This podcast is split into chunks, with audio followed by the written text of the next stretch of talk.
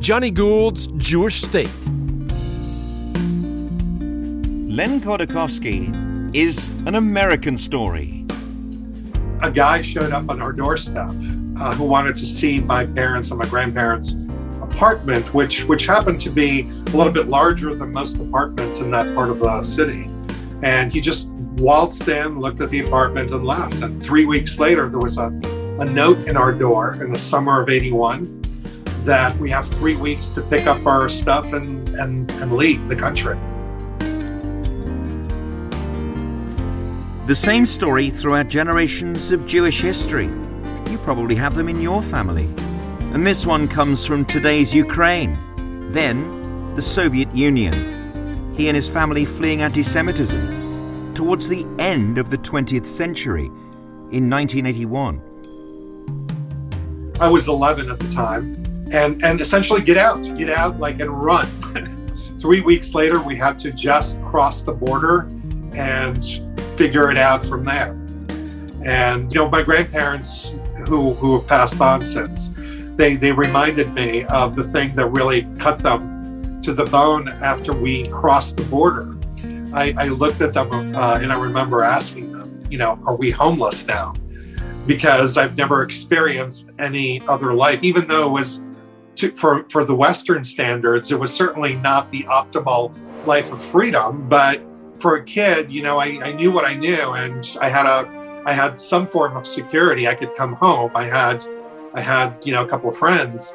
But this was the first time in my life that I felt we have literally cut the cord with our past.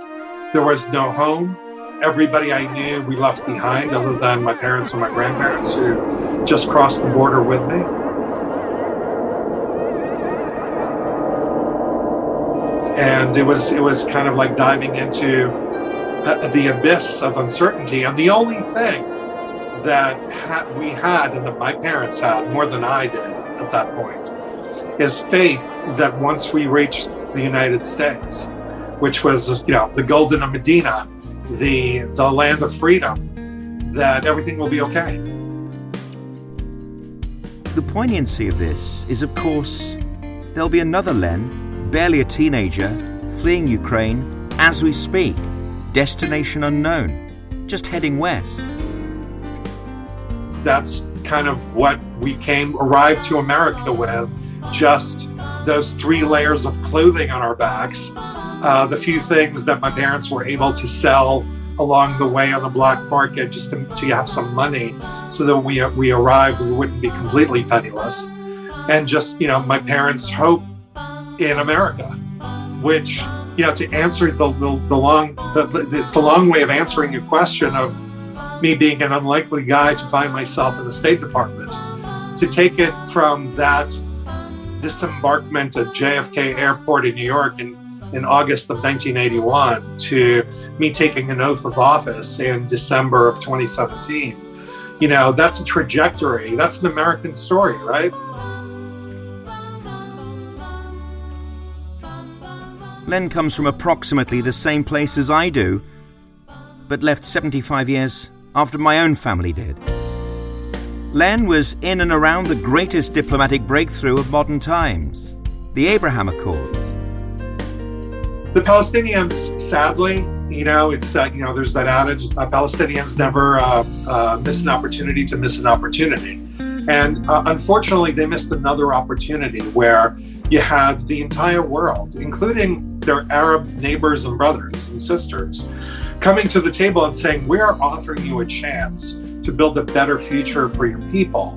And we're, we're going we're gonna keep working at those other things, but let's try it this way. And of course, they, you know, they, they turned down another opportunity to, to try to improve the lives of Palestinian people.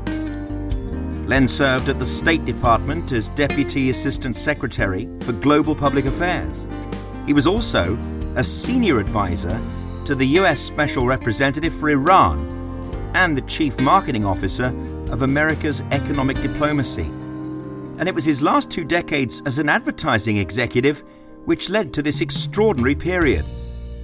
And it's this creative approach which he says gave the Trump administration a greater dynamic to problem solve than the more conservative risk averse, diplomatic column. One of the things that I walked away with is we need more marketing people in, in politics and in public diplomacy. I think if we had more professionals in that space, we would have fewer wars, to be honest with you. He says the Abraham Accords was the prime example of that.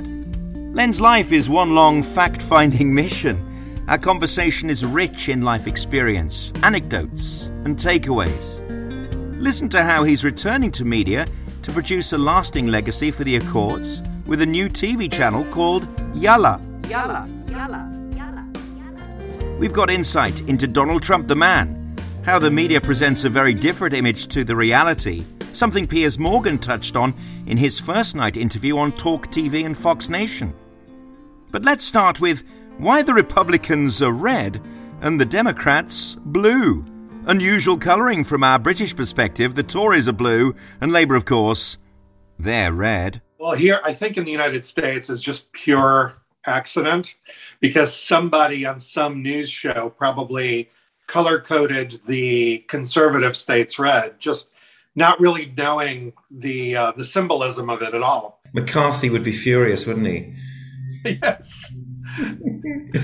I, uh, you probably saw Piers Morgan on Talk TV, which incidentally is my channel and is Fox Nation in the United States, interviewed President Trump and has created some grey headlines. Yeah, yes, the supposed storm out happened. And uh, I don't think they've fallen out at all. So, so Trump's team here released their own taping of it. And supposedly, you know, it wasn't a storm out at all. They just said, oh, it was a great interview. Thanks for having me. Or, you know, see you later. And then Trump said, "Are we done?" So just turn off the uh, the camera. So it, it wasn't really as dramatic as Piers's people made it. Okay, so uh, fake news. yeah, that's the big controversy here. That Trump's team had to release these tapes to to basically show that it wasn't, you know, that he didn't storm off the set at all. And you uh, should know, Len, because uh, you're part of the inner circle. Yeah, well, you, you, know, it's been known to happen a number of times. You know, uh, in my in my experience, where uh, the news manufactures itself. When you're a guy like Trump, who is dramatic anyway, and then on top of that, you you you know you compile the the attempts to make him seem crazy you have to be vigilant about that stuff. It, and it's happened. It's happened like number of times. It, it's happened with Pompeo too. Uh, you know, who is not as dramatic, but um, it's all in the editing, right? So uh, it, it's it's not it's not the interview. It's the editing. Who, who, what, what was what's that saying where uh, I think it was Stalin, right? Who said, uh, you know, anybody. Um, I'm paraphrasing it, it was about newspaper. It, you can have free speech as long as I decide what to print. Uh, you know, something along those lines. And, and I think the fake news is really a phenomenon of that as well. You know, the, the news actually is decided by the editors who you know who well you know all about that. So i, I should be nervous. No, no i wouldn't be nervous at all. I know because piers touched on it didn't he len uh, in the interview about uh, well i knew you when you were uh, the celebrity apprentice host which of course piers morgan won. And you were very placid and calm. You know can we have a bit more of that when you come around second time? And he said look you know i'm the guy who had to fight all of this fake news right from from word go, and uh, that's why I uh, I had two jobs. I had to run the run the country, which I did very successfully, and uh, I also had to survive as well with the sort of impeachments as well. Right. You had a point, actually. I thought Donald Trump performed rather well, actually. Well, so I, I remember I met Donald Trump before he was president uh, when I wasn't really affiliated with the campaign. I, I was working for uh, an, uh, an, advertising agency, and we were working for a third party client, interviewing um, a lot of the presidential candidates at the time. And it, it, really struck me how polar opposite from his TV persona he was in private. You know, he was actually very gentlemanly and um, accommodating and friendly and you know very very much you know disarming 99.9% of the public has no idea about any of that. and you know it's it's it just it just shows you the power of creating a persona or the image making is so important that it's not the person it's the perception of the person that matters and, and uh, yeah and, and this is the thing this is your expertise of course because uh, you're a very modern day phenomenon of politics to create an image and a narrative and frankly joe biden is creating a series of open goals against the record of Donald Trump. And that narrative really is something that uh, you specialized in during the Trump campaign yourself. Well, yeah, I, I, think you, you, I come from advertising and advertising products. And what I found out when I uh, actually got into politics, political advertising, is, you know, advertising or marketing a politician or a person is not that much different than marketing an actual product because you have to understand some basics. So the fundamentals still apply. Who's my audience? What am I trying to make them do or, or, or say? Where's my competition? Where do we need to find the, you know, the, the proverbial unique selling proposition that's going to achieve the client's marketing objectives? All of that still applies with a political candidate the, the trouble is, I think most people in political marketing and advertising or public relations or diplomacy uh, are, are, are really not approaching the issue that way. What I found is there are really no marketing people in politics. They're all kind of political operatives that riff off of polls or have experience in running campaigns, perhaps, but not marketing campaigns. And so, you know, you end up with an approach that to, to, to the general public or to the candidates voting public, it seems disjointed and seems harsh and rough and, you know, it, it's just unpleasant. That's really not the way to sell a product. You know, if, if you were to package you know, national campaign, you wouldn't say we want to make as many people mad at us as possible. But you know, there may be a tactic which places a particular feature of a product or a candidate in a certain way. But you don't start out trying to alienate as many people as possible. That's a big insight for me. One of the things that I walked away with is we need more marketing people in, in politics and in public diplomacy. I think if we had more professionals in that space, we would have fewer wars, to be honest with you you know, a lot of those misunderstandings and miscommunication. I mean, even the term miscommunication, all the cleanup that has to be done by politicians and their staffs probably would be cut down a hell of a lot if you had professionals uh, doing the marketing work to work with these candidates and with with actual politicians. So that that's my plug for for my industry. But I really feel like that that it makes a difference. And uh, you know, a lot of people, especially in diplomacy, they're risk averse. You know, they're they're very much kind of trying to go the safest route. The uh, how do we not create a global crisis? And you end up with very uninspiring and unimaginative solutions to to issues.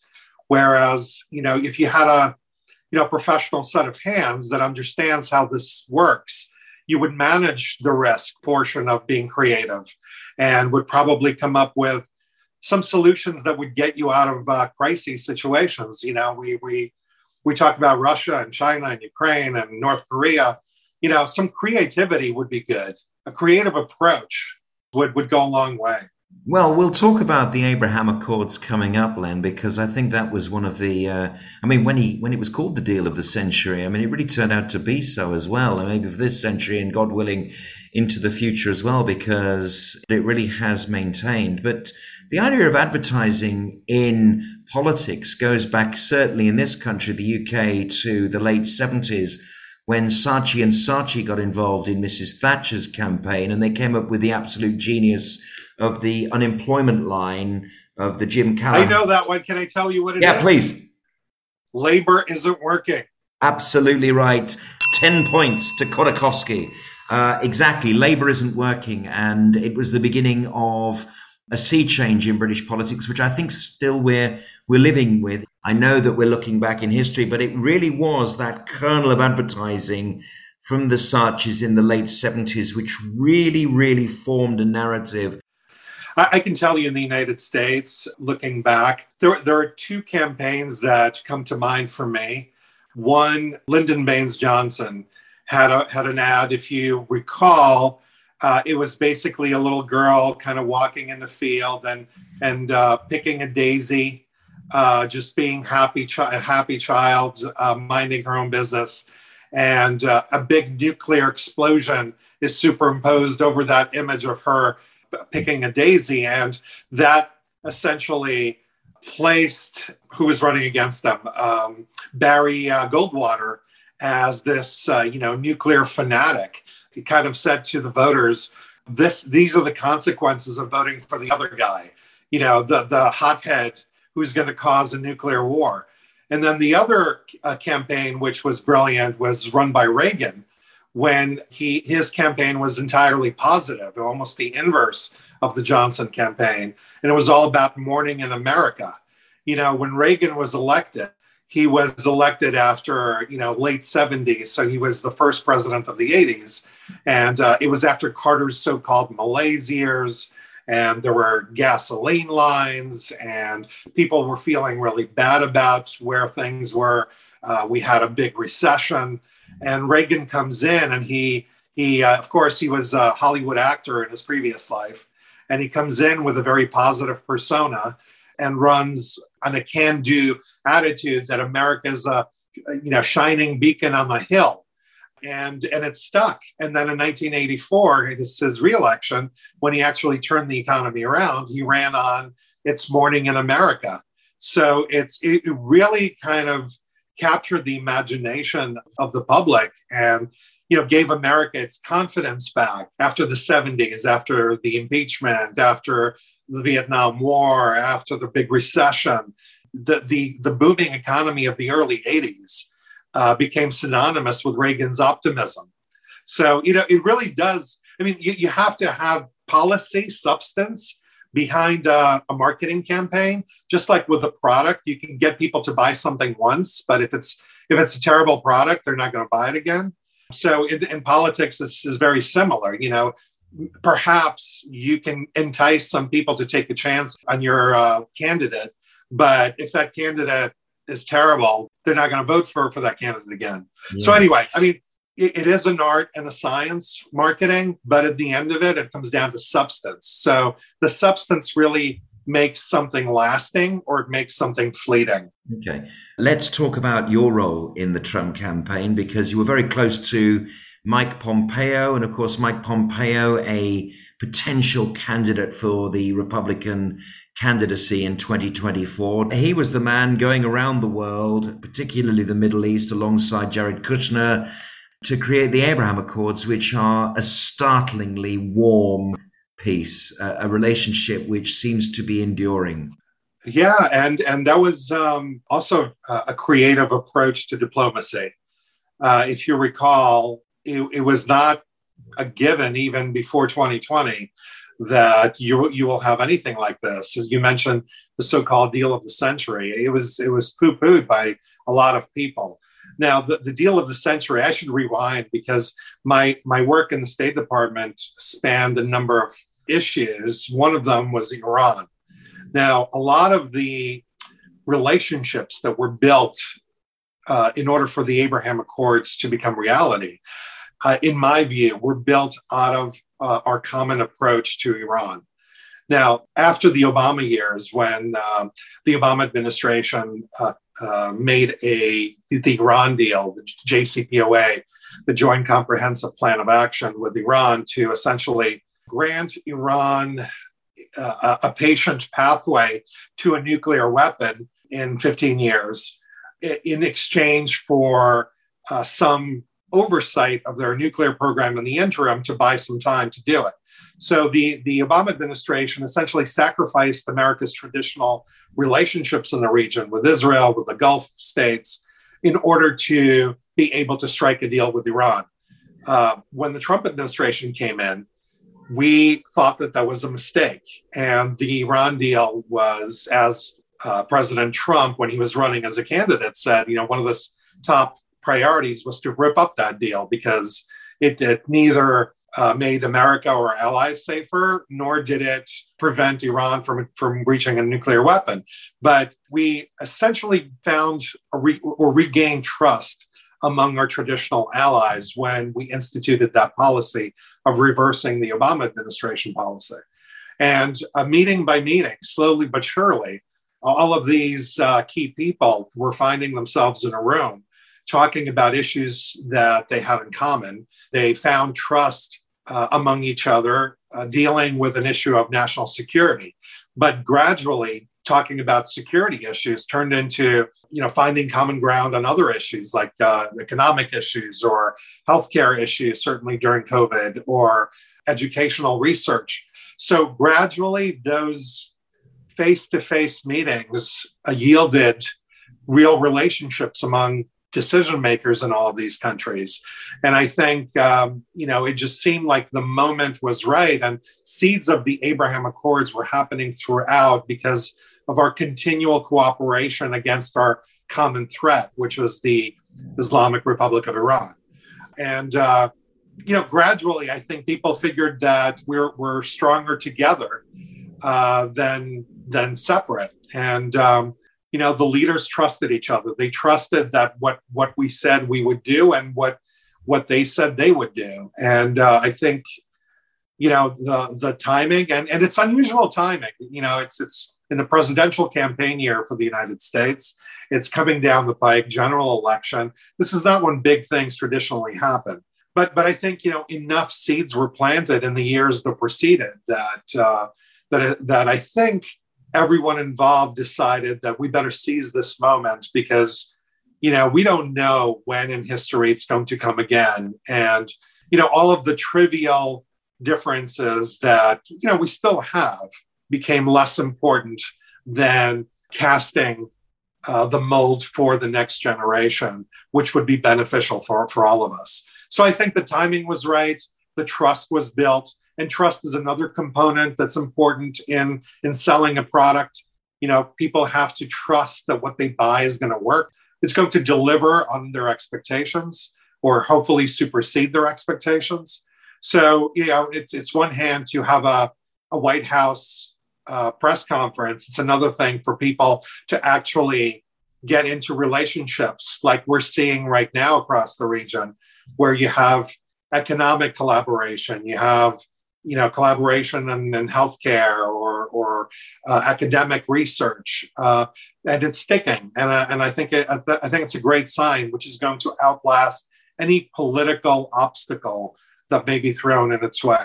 There are some key things here. Um, despite the complexity of cutting through to get a deal, the actual Abraham Accords document is not very long, which is a good sign. And the fundamentals behind this very short and very uh, uh, concise document is the fact that the Gulf Arabs never declared war on Israel. You wonder actually whether Morocco should have signed it in the 70s anyway, given that the relationship culturally with Israel is unbelievably deep. There are more Moroccan Jews than any other kind of Jew of Moroccan descent in uh, in Israel, even in this home. Uh, that I live in. Uh, my children are of Moroccan descent. My wife is Moroccan, and uh, well, the, even even in my home, my wife is half Moroccan. There we go. There we go. Shekoyach, the Ashkenazim and the Sephardim meet in That's the 20th right. century. This is great news. This is even even I am uh, partly Ukrainian as well. Then, so uh, you know, maybe, oh. maybe, our children are cousins. You know, that's probably probably the case. Um, right on, of course. Uh, you know, it's uh, it's it's worlds worlds colliding. I don't know. Yeah, it could be dangerous. I tell you, though, something about the Abraham Accords which makes me feel slightly uncomfortable is that the Emiratis, in particular, have a stick to beat Israel with. And in my first ever discussion about the Abraham Accords, just weeks after the deal was signed, it was with His Excellency Mansoor Abulhoul, the ambassador to the United Kingdom he reminded us that the deal with the Palestinians had to be settled with the Israelis. And I'm not entirely sure in my heart of hearts whether the Emiratis truly care about a national cause over a religious one, but let's keep it in there to uh, as a stick to beat the Israelis with. You know, that's the territorial and political issue that lies on top of those believers in the Quran. This is the the slight difficulty that I have between the Palestinian secular national fight of delegitimizing Zionism and the Quranic Torah relationship that the Jews and the Muslims have, which is the basis of the Abraham Accords in terms of peace. Well, uh, I'm I'm not a Quran expert, uh, and I wouldn't even call myself a Torah expert. Uh, but uh, what I what I do know is that I would rather deal with these issues under the current circumstances than uh, with with antagonistic uh, posture. The more we collaborate on issues that we can agree on, the more we'll, in my view, we'll figure out a way to address the issues that we disagree about. Um, so I, I, think reasonable people can come come to some sort of accommodations on various things, and it's not like you know we're coming out of the blue into this relationship. We've had a you know UAE has existed for 50 years, and uh, certainly other countries longer.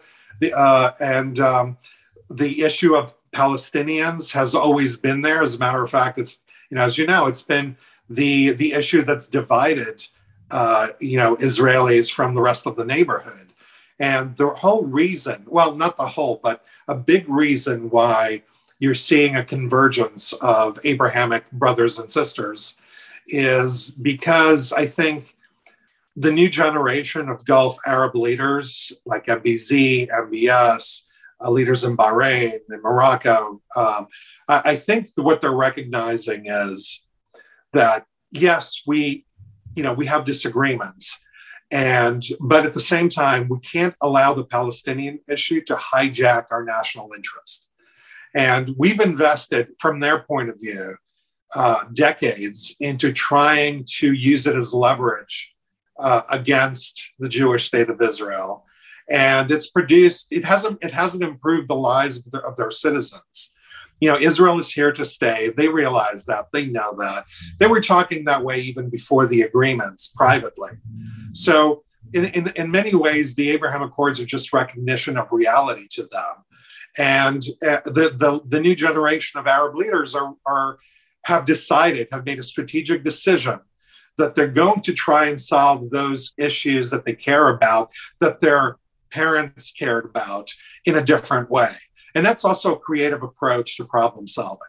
You know, uh, e- even the, the deal of the century concept, which we, you know, we didn't call it the deal of the century, the press called it the deal of the century. But the, the, the creative approach there uh, toward the Palestinians was, you know what, there's there, there are key differences in what we're trying to achieve with the deal.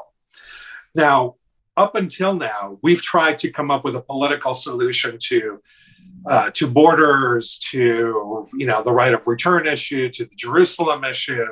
Maybe we should start backwards. Maybe we should start with let's start by improving the lives of Palestinians. Let's make uh, them economically more prosperous. Let's give them a glimpse of what you know a, a more positive future could look like for their children. And out of that, we'll find a solution to the more complicated political issues. The Palestinians, sadly, you know, it's that, you know, there's that adage uh, Palestinians never uh, uh, miss an opportunity to miss an opportunity. And uh, unfortunately, they missed another opportunity where you had the entire world, including their Arab neighbors and brothers and sisters, coming to the table and saying, We are offering you a chance to build a better future for your people. And we we are gonna, we're going to keep working at those other things. But let's try it this way. And of course, they, you know, they they turned down another opportunity to to try to improve the lives of Palestinian people. But on the other hand, the Gulf Arab leaders took that opportunity to normalize relations, to build a better economic situation that benefits their people, and deal with the complicated issues as we figure it out along the way. Because it's a lot easier when you're talking, it's a lot harder when you're not talking. So I don't know if there's a Palestinian version of MBS or MBZ or or King Mohammed or you know I don't know. Hopefully there is for the sake of Palestinian people, because it will be a, a, a shame for for the next generation of Palestinians to end up in the same place uh, as as their predecessors. It's just a shame because it doesn't benefit them, and it certainly doesn't benefit Israel or the region itself. Indeed. So I want to be optimistic, but uh, I, I haven't seen the glimpse of that quite yet. I've just done a podcast uh, on finding Abraham, Malcolm Green, another man from advertising, a British uh, film producer who again came from your sphere and has made a beautiful movie about the leaders of tomorrow, an assortment of Bahrainis, Emiratis, Israelis, all coming together to visit Israel for the first time. And they talk about peace in, uh, well, I can only sort of surmise it in a Ringo Starr kind of way peace and love, uh, finding peace within your soul. Um, and that if you're not in conflict in yourself, therefore you won't be in conflict around uh, the rest of the world. And it's it's a lovely idea from an artistic and creative point of view. I wish there were Palestinians on that trip, actually, Jonny. I really do, from one side or the other. And there was no outreached hand from the Israeli side nor from the other side. But eventually, I'd love to do that because then, then you go right now we're on the way. But again, on both sides of it, it excluded the Palestinians, and uh, again, it is a, a terrible uh, reality, a terrible tragedy that uh, they feel or they want to be excluded from such a positive uh, process. Um, Len, let's talk about your actual practical involvement in the Abraham Accords because it was under the wing of Mike Pompeo that you shuttled around the world yourself in pursuit of Middle East peace.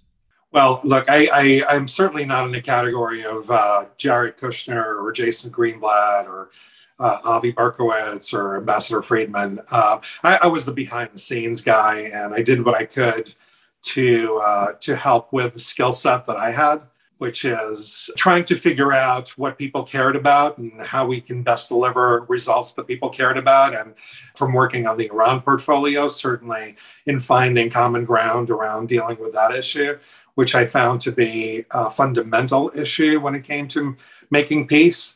Uh, and, and I think you're, you're seeing the opposite approach these days, where the Biden administration has reverted in a lot of ways to the Obama policy on Iran. And you're seeing the fraying of the relations between the United States and the Saudis and the Emiratis and um, you know, I, I think it's unfortunate. It's really unfortunate. But but that was that was really my role, you know, to put my advertising brain to work and figure out how to reach the people on the ground and uh, add to you know whatever I could in terms of events like the Peace to Prosperity Summit in Bahrain and coming up with really I just I just raised my hand and said, how can I help? I, I found that um, you know, there, the life has prepared me in a certain way to be valuable at a certain point in time. You know, I wasn't predestined to work for Mike Pompeo at the State Department. I, I'm an advertising guy, as you said.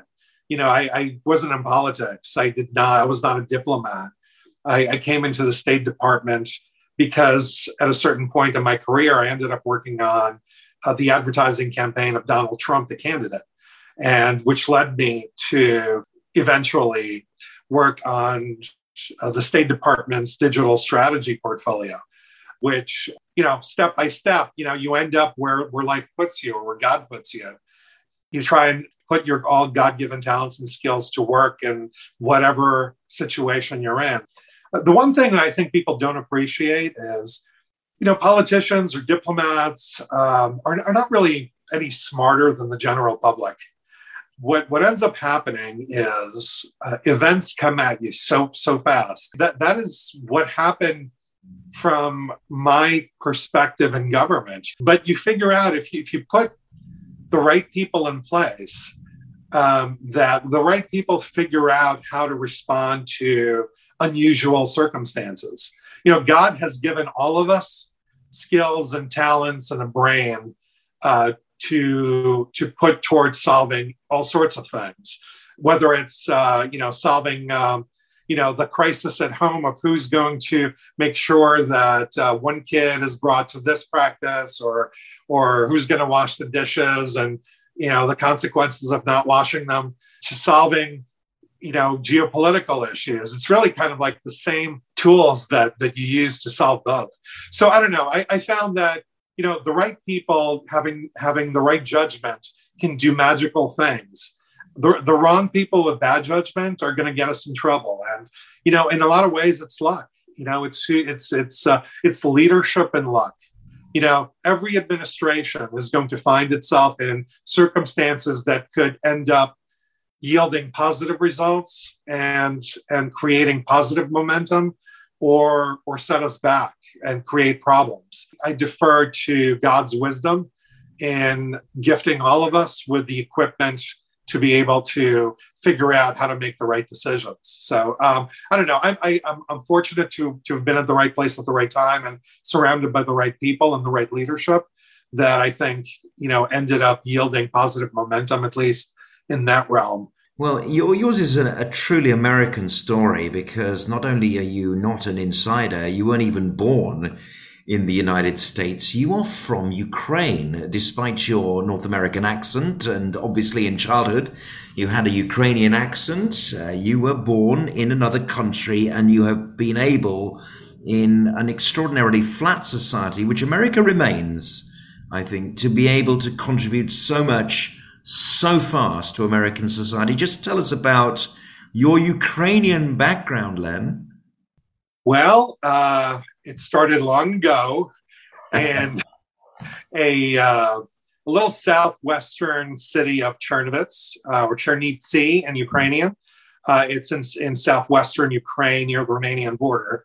Uh, and, um, you know, my grandparents, uh, you know, lived in that part of the world their whole life, but they spoke four languages because that little piece of real estate exchanged hands four different times. You know, they were born in under the Austro-Hungarian Empire, and then the Germans took it over, and then the Russians kicked them out, and the Romanians ruled over it for a period of time. So they, uh, which is in, in a lot of ways, it's a story of Jews in that part of the region. So, but but at home, my grandparents spoke Yiddish. Uh, we we all, you know, my parents and I and my grandparents on my mother's side all lived together in one apartment and my grandparents spoke Yiddish at home. At this point, I, I unfortunately I didn't pick up enough of it. I just picked up enough to be dangerous, you know, to sound smart. And um, uh, you know, I wish I picked up more. Um, but anyway, so I, I, grew up under in the Soviet Union under the communist regime, and uh, of course, my official paperwork, you know, had uh, had my ethnicity printed right there. I was a Jew. That doesn't matter that I was, you know, born in Ukraine or, or Russia or Belarus or Kazakhstan, like like my friends uh, in the classroom or, or out of school. You know, their paperwork, if they were born in Ukraine, it said Ukrainian, regardless of their you know ethnicity. My paperwork said Jew. So I always knew that there was, you know, I had like uh, the scarlet letter on me uh, in some way. I wasn't really sure why or you know why I felt like a second class citizen or why my parents couldn't do one thing or another or why my, my dad was demoted or why my mom couldn't go to a certain school. Uh, you know, it's just it was a way of life or why even when my grandfather took me on a walk past an old synagogue, why he he warned me that I should never go there because KGB was taking down names of everyone entering that that uh, synagogue. You only had old people in there. You didn't have young people. So my my experience with Judaism when I was growing up was really that my grandparents somehow a couple of times a year would once they would remind me that oh today today we can't eat. So it was Yom Kippur, and it was you know I didn't even know about Yom Kippur, but I just knew that there was one day a year when when we when my parents and my grandparents fasted uh, and then another day a year when they ended up smuggling, to me, not very tasty piece of cardboard looking specimen that we all had to eat, matzah, of course. and that that not Manischewitz of anything. Then actually, no, I don't. I don't think it was not, Manischewitz. You're not talking about Hebrew National anything anything. For no, I don't think it was egg matzah or chocolate matzah or any of the no. Western permutations of it. No. Yeah, you know, it, it, but but I'll tell you what. It was just as appetizing in the old Soviet Union as it is today. Not a big changes in the free world. yeah, not a big fan of matzah. But anyway, so I grew up in Soviet Union, and um, well, uh, at some point, now my parents decided, you know, th- there was no future for me as their, as their child, and my grandparents didn't see a future for me in the Soviet Union, and uh, they they decided they're going to put in the paperwork to try and leave. And once you do that, of course, once you serve notice to the Soviet authorities that you know you're not on board with their uh, vision of of, uh, uh, of, of life, um, then you become a persona non grata even more so than you were before as a Jew. And so, you know, for four years, my parents were, you know, refuseniks, quote unquote, and they were denied the ability to leave. They, uh, my dad was uh, demoted, um, and um, you know, uh, certainly you become a, a less desirable part of of the society there. Uh, and one day, to be honest with you, we, we were just lucky. Again, luck plays so much and so much uh, in, in, what we do. Um, a guy showed up on our doorstep uh, who wanted to see my parents and my grandparents' apartment, which which happened to be a little bit larger than most apartments in that part of the city. And he just waltzed in, looked at the apartment, and left. And three weeks later, there was a, a note in our door in the summer of 81 that we have three weeks to pick up our stuff and and and leave the country. Turned out he was the the new KGB chief in town, and he wanted my grandparents' apartment, and so he basically decided that um, they're going to you know they're going to let us leave, and we have three weeks to figure out you know what what we can bring and of course we couldn't bring more than a certain amount you can only take out a certain amount of stuff so in a in the summer of 1981, I remember everybody was wearing three layers of clothing, you know, taking any valuables that we could bring with us, you know, packing up any essentials. I had to part with my my little dog. We had to leave him with the neighbors. I was 11 at the time, and and essentially get out, get out, like and run. Three weeks later, we had to just cross the border and figure it out from there. And you know, my grandparents who who have passed on since, they they reminded me of the thing that really cut them to the bone after we crossed the border. I, I looked at them uh, and I remember asking them, "Are we homeless now?" Because I've never experienced any other life, even though it was to, for for the Western standards, it was certainly not the optimal life of freedom. But for a kid, you know, I, I knew what I knew, and I had a I had some form of security. I could come home. I had, I had, you know, a couple of friends, but this was the first time in my life that I felt we have literally cut the cord with our past. There was no home. Everybody I knew we left behind, other than my parents and my grandparents who just crossed the border with me. And it was it was kind of like diving into uh, the abyss of uncertainty. And the only thing that we had and that my parents had more than I did is faith that once we reached the United States, which was you know the goldene medina, the the land of freedom, that everything will be okay. That's kind of what we came arrived to America with, just those three layers of clothing on our backs, uh, the few things that my parents were able to sell along the way on the black market just to, to have some money so that we we arrived we wouldn't be completely penniless. And just you know my parents hope in america which you know to answer the the, the long the, it's the long way of answering a question of me being an unlikely guy to find myself in the state department to take it from that disembarkment at jfk airport in new york in in August of 1981 to me taking an oath of office in December of 2017 you know that's a trajectory. That's an american story right? Like who i couldn't have told you that. My parents couldn't have told you that. You know it, it's you, you can't you can take that for granted. You just kind of have to live your life and you know do do what you believe is the right thing. And you know, God puts you in a place that uh, where you're meant to be, and I hope you know that's that's kind of that's true for others as well. It's a wonderful Jewish story, and it's one I've heard before. It's, to hear it so contemporaneously in 1981 to 2017 is wonderful because in my family it's 1939 and in my father's family it's in 1865 so to hear it you know a century and a half later a century and a quarter later is is truly is truly wonderful i'm going to ask you the same question that was asked of me because of my ukrainian background because again my grandfather uh, was born in what is now Ukraine, but was Poland then, was a bit of Russia, and he became an Austro Hungarian and went to Vienna. So he was a refugee twice uh, in his life and came to England and uh, built a British version of the American dream here. And uh, here I am a couple of generations later. I was asked by the uh, presenter on talk radio whether I had a connection with Ukraine, a sympathy, and of course, I don't. I have no family there.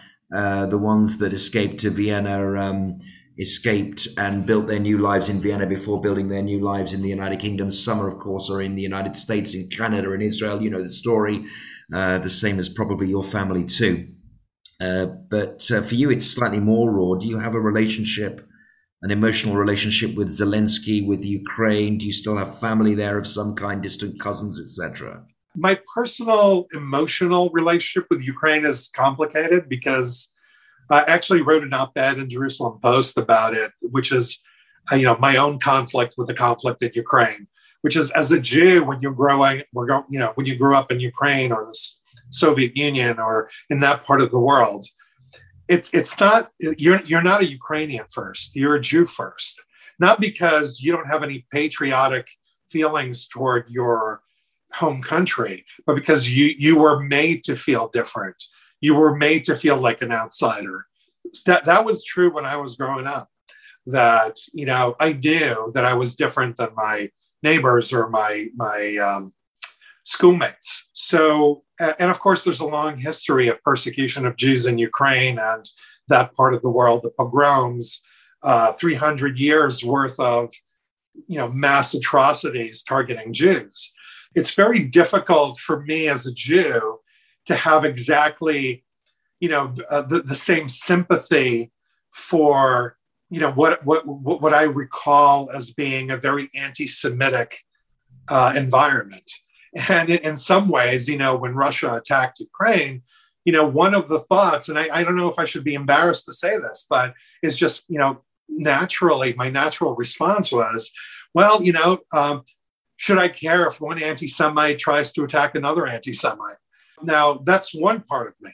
But there's another part of me, which is the part of me that respects freedom and that respects uh, you know sovereignty of nations that that believes that uh, people should live and let you know that you should live and let live and no one should be forced against their will to s- subject themselves to anything they don't want to be subjected to so from that perspective i was in some ways outraged that this can still happen in 21st century you know, this 20th century style war, the, br- the brutal 20th century warfare I thought was behind us.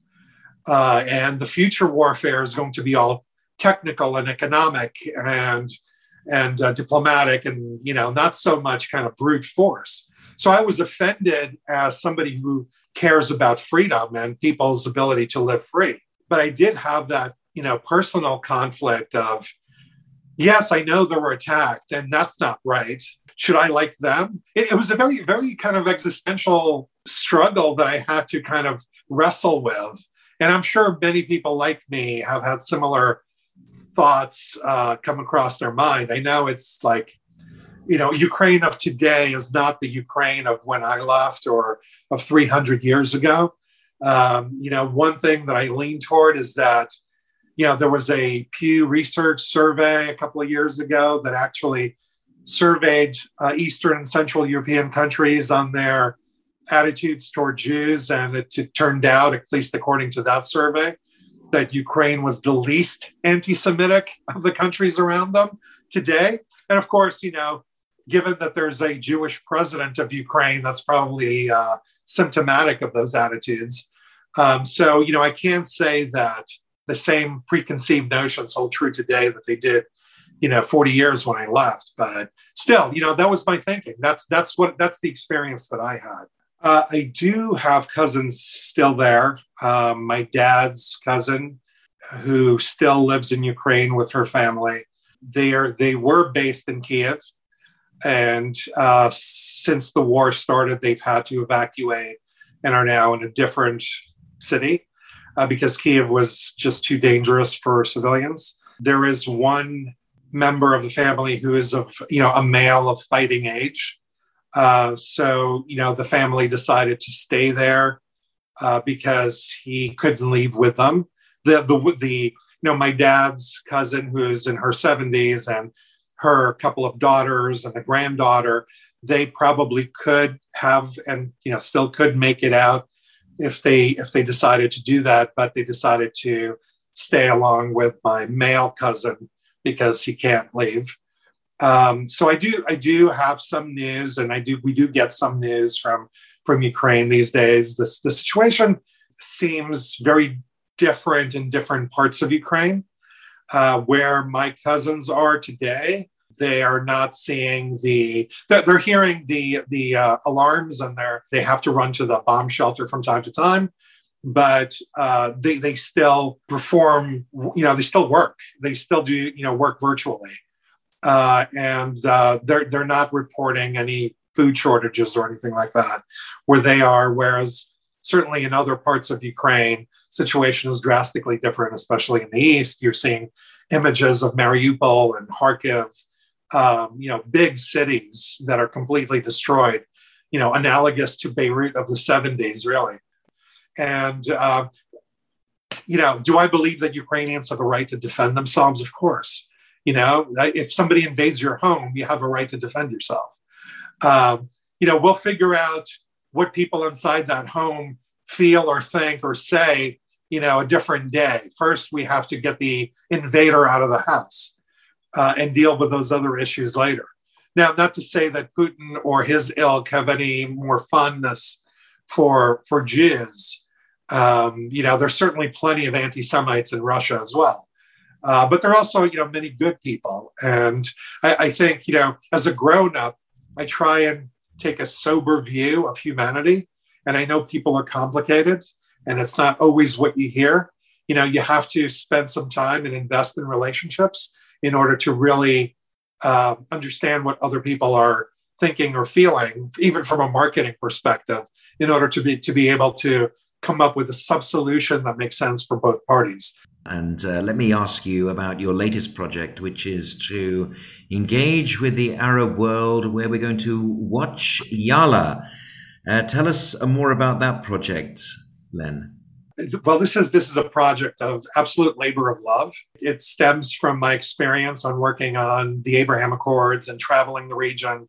While I was at the State Department, I I did have a chance to visit a significant number of countries in the region and I've met a lot of people, and I I've grown to love a lot of the traditions and people, and and I, I thought that the Abraham Accords uh, became a game changer in the region and have opened the possibilities to so many new things that the new generation of Arab leaders did not have before the Abraham Accords.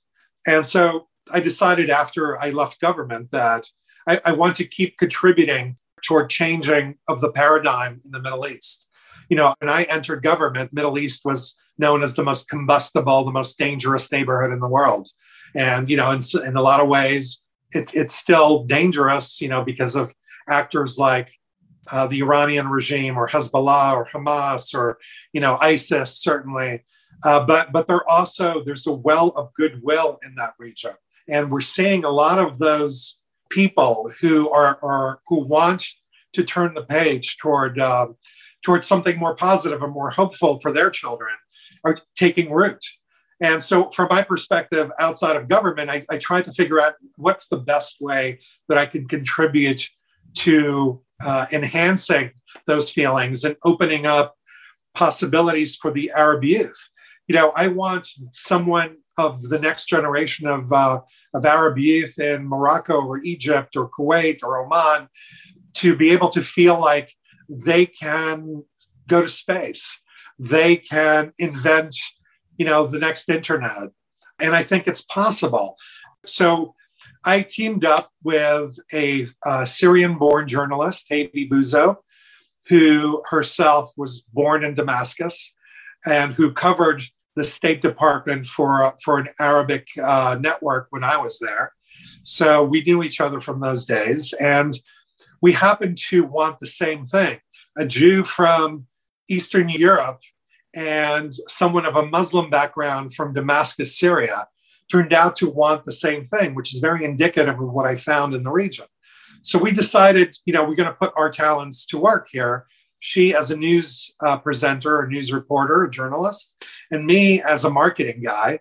Let's provide a platform to the next generation of Arabic youth uh, in the region to be able to not just uh, express their feelings, but to showcase all the positive developments that are ha- happening in the region so that someone can actually be inspired to achieve what people are already achieving on the ground today. We were, for example, we were fortunate to interview the first Emirati astronaut, Hazza Al Mansouri. Two, one.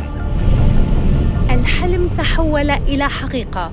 هزاع المنصوري أول رائد فضاء إماراتي يصنع التاريخ ويقوم بإجراء اختبارات علمية في الفضاء معكم رائد الفضاء الإماراتي هزاع المنصوري من محطة الفضاء الدولية لتعرفوا أكثر عن مسيرة وإنجازات هزاع المنصوري تابعوا هي الحلقة من برنامج يلا He himself has said, you know, I couldn't dream to be to be an astronaut when I was growing up. So he ended up being a, a pilot. And from being, being a pilot, an opportunity arose at some point for him to be able to join the space program in the Emirates.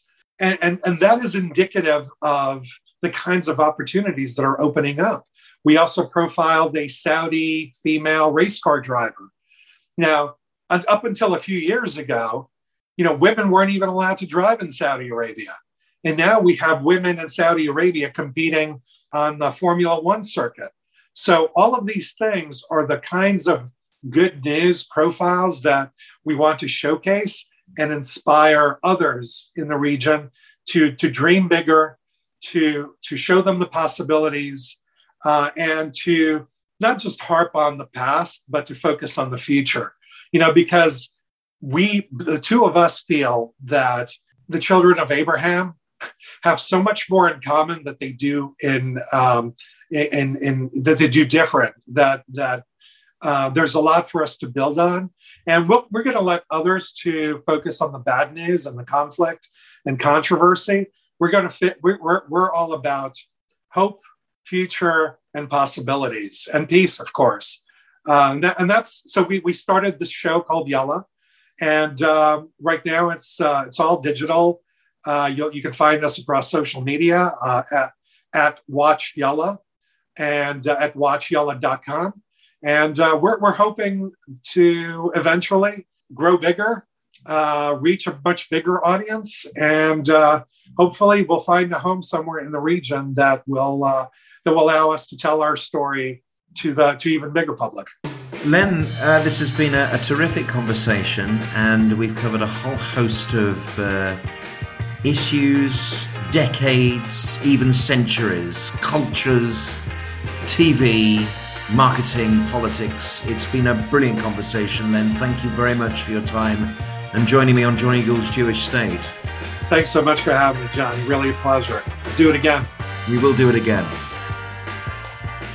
Now, if you think I add value to what's out there and you enjoy my podcasts, your generosity is a welcome thumbs up. It really, really is. Make a donation at jewishstate.co.uk by clicking on the PayPal icon, going to patreon.com slash Jonny Gould, or even you can buy me a coffee, a sort of virtual one, I think, ko-fi.com slash Jonny Gould. That's ko-fi.com slash Jonny Gould. And thank you so much. Tell your friends about Johnny Gould's Jewish State. Subscribe and listen wherever you get your podcasts.